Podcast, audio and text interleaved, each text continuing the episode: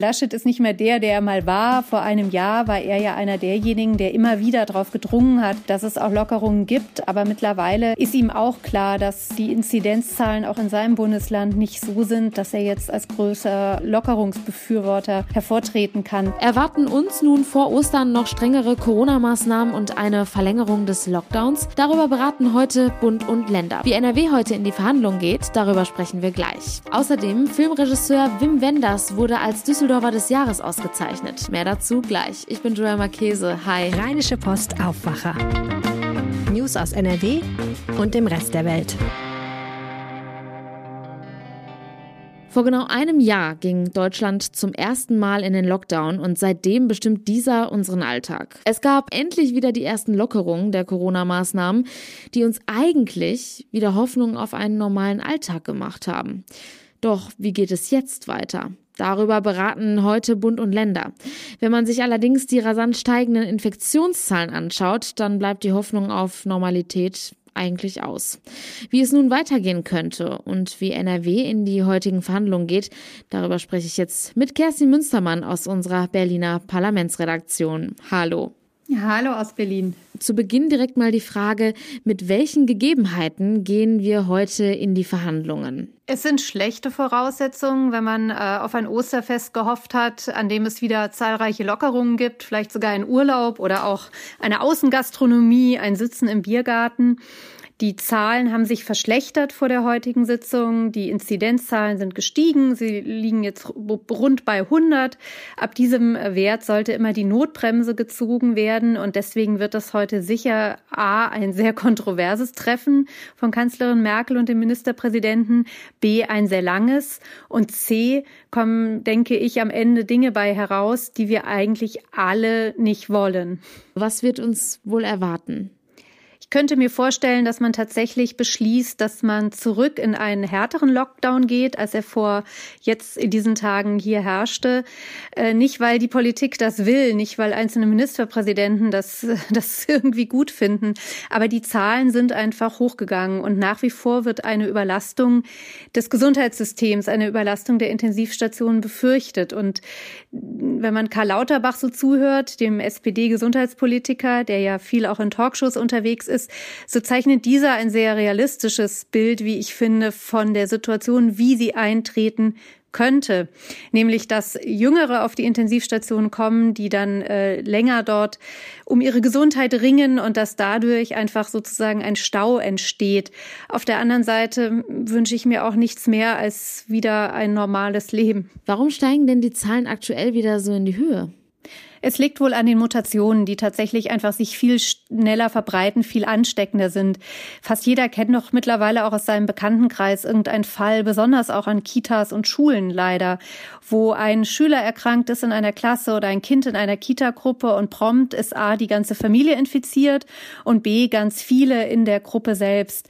Und das trägt sich natürlich in die Familien rein. Außerdem sind die Leute durch das Frühjahr auch wieder mehr draußen, mehr in Gruppen unterwegs und offensichtlich hat uns das Virus zumindest mal ausgebremst. Du hast es gerade angesprochen, das Thema Schulen, das sorgt ja auch gerade aktuell für ziemlich viele Diskussionen, wenn man jetzt mal die Schulöffnungen vor den Osterferien betrachtet.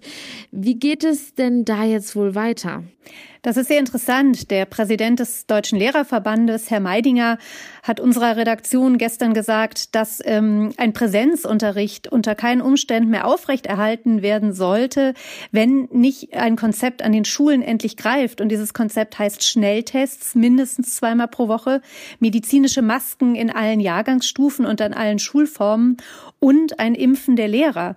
Solange das nicht passiert, so sagt Meidinger, so sagt der Präsident des Lehrerverbandes, ist es einfach unverantwortlich, die Schulen offen zu halten. Ich bin sehr gespannt, wie das weitergeht, denn die äh, Kultusministerkonferenz, also die Vereinigung aller Kultusminister der Länder, hat ja gerade beschlossen, dass man die Schulen so lange wie möglich offen halten will. Warum halten die denn so sehr daran fest? Naja, man befürchtet und das zu Recht einen unglaublichen Bildungsstau und auch soziale Probleme bei den Schülern. Ich glaube, es gibt niemanden, keinen Schüler, keinen Elternteil und auch sicher keinen Lehrer, der sich wünscht, dass dieser Lockdown der Schulen, dieser Distanzunterricht weitergeht. Aber natürlich, äh, da wo Menschen zusammenkommen, hat das Virus eine Chance und äh, das passiert auch an den Schulen. Die Idee, dass das dort nicht stattfindet, ist einfach Quatsch. Und man hat nichts gemacht äh, mit Blick auf Filteranlagen, mit Blick auf äh, Ausweichen in größere Räume. Also warum keinen Unterricht in Sporthallen anbieten und so weiter. Das haben, wenn überhaupt, Schulen für sich selbst geregelt. Aber dass es eine übergreifende Idee für die Schulen gibt, außer Lüften, das sehe ich bislang nicht. Wie geht denn NRW heute in die Verhandlungen? Kann man da schon etwas zu sagen? Die B-Länder haben äh, gestern Abend getagt und ähm, man kann davon ausgehen, dass Ministerpräsident Armin Laschet, der ja schon am Freitag im Landtag sagt, es wird keine großen Öffnungen geben können aufgrund der aktuellen Lage, eher mit einem Konzept eines weiteren Lockdowns in die Verhandlungen heute geht. Natürlich wissen wir noch nicht, was am Ende bei rumkommt, aber Laschet ist nicht mehr der, der er mal war. Vor einem Jahr war er ja einer derjenigen, der immer wieder darauf gedrungen hat, dass es auch Lockerungen gibt, aber mittlerweile mittlerweile ist ihm auch klar, dass äh, die Inzidenzzahlen auch in seinem Bundesland nicht so sind, dass er jetzt als größer äh, Lockerungsbefürworter hervortreten kann. Andererseits, und das hat auch Markus Söder äh, gestern gesagt, ist es schon so, dass allen bewusst ist, dass die Leute natürlich müde sind, dass sie auf mehr drängen, dass sie raus wollen. Und es braucht irgendwie ein kluges Abwägen zwischen Schutz des Gesundheitssystems und andererseits aber doch der Idee, dass Bürger wieder ein normales Leben führen können. Ich bin gespannt, wie die Ministerpräsidenten und die Kanzlerin sich da heute einigen. Vielen herzlichen Dank, Kerstin Münstermann. Meine Filme haben immer darauf Wert gelegt, dass ich von was handle, wovon ich was verstehe. Das ist etwas, was ich kenne, was ich erfahren habe, was ich durchlebt habe. Deswegen ist der Preis fürs Lebenswerk auch ein bisschen ein Preis für alles das, was ich erlebt habe, kommt mir vor. Und da habe ich viel erlebt von meiner Geburt an in Düsseldorf und den ersten Jahren am Rhein, vor allem am Rhein bis in die Welt hinaus und wieder zurück. Von Düsseldorf bis nach Hollywood und zurück. Das ist, knapp zusammengefasst, die Geschichte von Wim Wenders. Der berühmte Regisseur wurde jetzt als Düsseldorfer des Jahres von der Rheinische Post Mediengruppe ausgezeichnet. Geehrt wird er für sein Lebenswerk. Wenders zählte in den 70er Jahren zu den Pionieren des neuen deutschen Films. Seine Filme gingen in den 80ern um die Welt. Auch als Fotograf machte er sich seinen Namen. Über Wenders Schaffen spreche ich jetzt mit RP-Kulturredakteur Philipp Holstein. Hallo Philipp. Hallo. Wim Wenders hat ja viele Filme gedreht. Welchen davon sollte man sich unbedingt anschauen, um sein Werk zu verstehen? Hm, vielleicht fängt man, wenn man noch nicht viel kennt, mit den Dokumentarfilmen an, weil die in konzentrierter Form darlegen, wie wenn das auf die Welt blickt. Der bedient sich darin ja so eines, also des klassischen Formenarsenals des fiktionalen Kinos und bildet Wirklichkeit ab. Außerdem hat ja Buena Vista Social Club zum Beispiel den Dokumentarfilm überhaupt erst für ein größeres Publikum interessant gemacht. Ich persönlich finde vor allem seine 70er Jahre Werke wirklich toll und auch die sind ein guter Einstieg. Ich rede hier vor allem von Alice in den Städten, falsche Bewegung und im Lauf der Zeit. Und da ist schon das Unterwegssein ganz wichtig, das Schauen und es entstehen Bilder, die man auch aus dem Kontext reißen könnte. Die würden dann trotzdem wirken wie Gemälde. Wim Wenders selbst hat übrigens mal gesagt, bis ans Ende der Welt sei sein Lieblingsfilm. Der ist ja von 1991 und so etwas wie sein Sorgenkind. Der hatte eigentlich fünf Stunden Spielzeit und musste dann auf zweieinhalb Stunden runtergekürzt werden. Das hat dann auch nicht so ganz viele Zuschauer gefunden, wie wenn Ben das es eigentlich gewohnt ist. Und er hat immer gesagt, da ist eigentlich alles drin, was ich je erzählen wollte nur dass es nie gesehen wurde. Hast du auch einen persönlichen Lieblingsmoment in einem Wim Wenders Film? Die allerschönste Szene, die ich in einem Wim Wenders Film je gesehen habe, das ist die Zugepisode in Falsche Bewegung, der Film, an dem auch Peter Handke mitgeschrieben hat. Da spielt Rüdiger Vogler mit, einem Schauspieler, den ich ganz gerne sehe. Und er sitzt in einem Zugabteil und vor dem Fenster fährt ein anderer Zug. Und aus einem Abteilfenster dort schaut Hanna Schigula raus. Und die beiden flirten sozusagen durch zwei Fenster hindurch miteinander. Die gucken nur, es läuft dazu so leichte Gitarrenmusik. Und die Gleisführung ist so, dass der Zug mit Schigola erst neben und dann hinter und dann über und dann vor Vogelers Zug fährt und schließlich verschwindet. Und da steckt schon so viel Poesie drin und Sehnsucht und Wahrheit. Und obwohl das so ganz schwere 70er Jahre Züge sind, wirkt das alles total leicht. Und man hat irgendwie das Bedürfnis, nachdem man diese Szene gesehen hat, so ging es mir zumindest, die Szene aufzuschreiben und zu notieren. Und das ist auch etwas, was ich in den besten Wenders-Momenten spüre, dass sie etwas Anregendes und Inspirierendes haben. Und das merkt man unter anderem auch in seinen Texten. Die würde ich auch gerne noch empfehlen. Wim Wenders als Autor ist ganz toll. Er hat Filmkritiken geschrieben, Essays und ich empfehle hier ganz nebenbei den Band Emotion Pictures. Im Verlag der Autoren ist das erschienen. Es gibt also vieles, mit dem man sich beschäftigen kann, um Wim Wenders kennenzulernen. Was zeichnet ihn als Regisseur aus?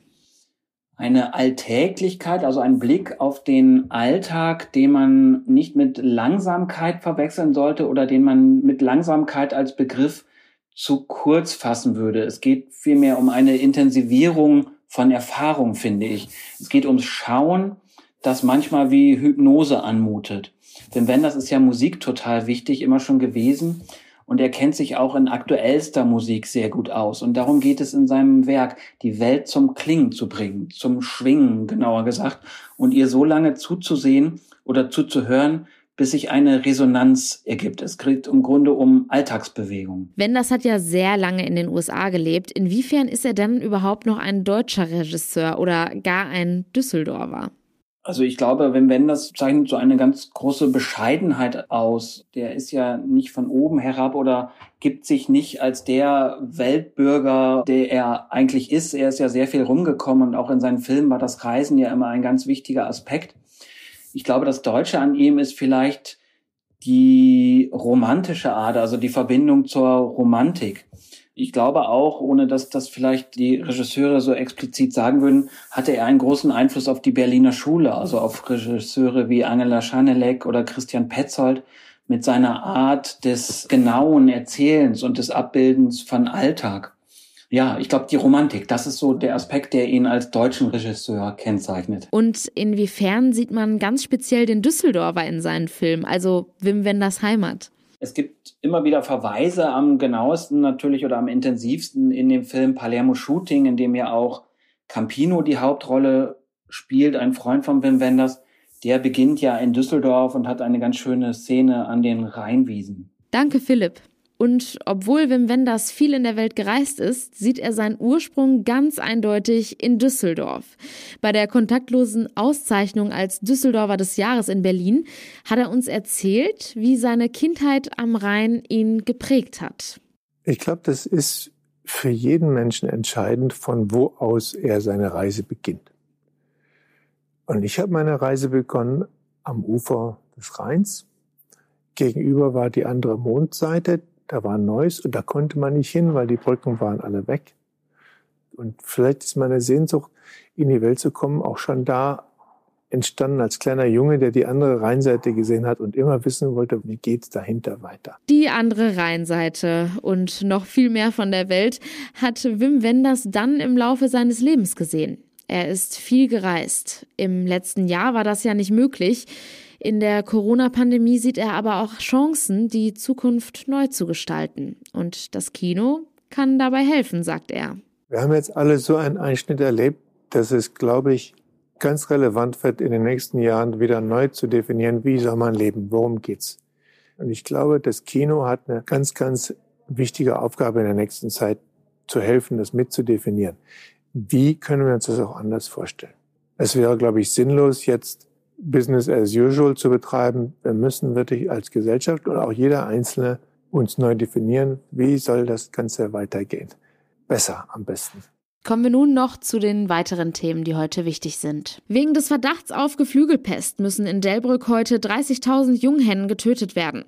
Zudem wird eine Überwachungszone um das vermutete Infektionsgeschehen eingerichtet, in der Hühner, Enten, Gänse und anderes Geflügel auf anderen Höfen in ihren Haltungen bleiben müssen. Das Jazzfestival in Mörs hofft in diesem Jahr auf Live-Publikum. Sie planen derzeit parallel, analog und digital. Das teilte ein Sprecher mit. Allerdings werde die Besucherzahl, wenn überhaupt, deutlich kleiner ausfallen als in den vergangenen Jahren.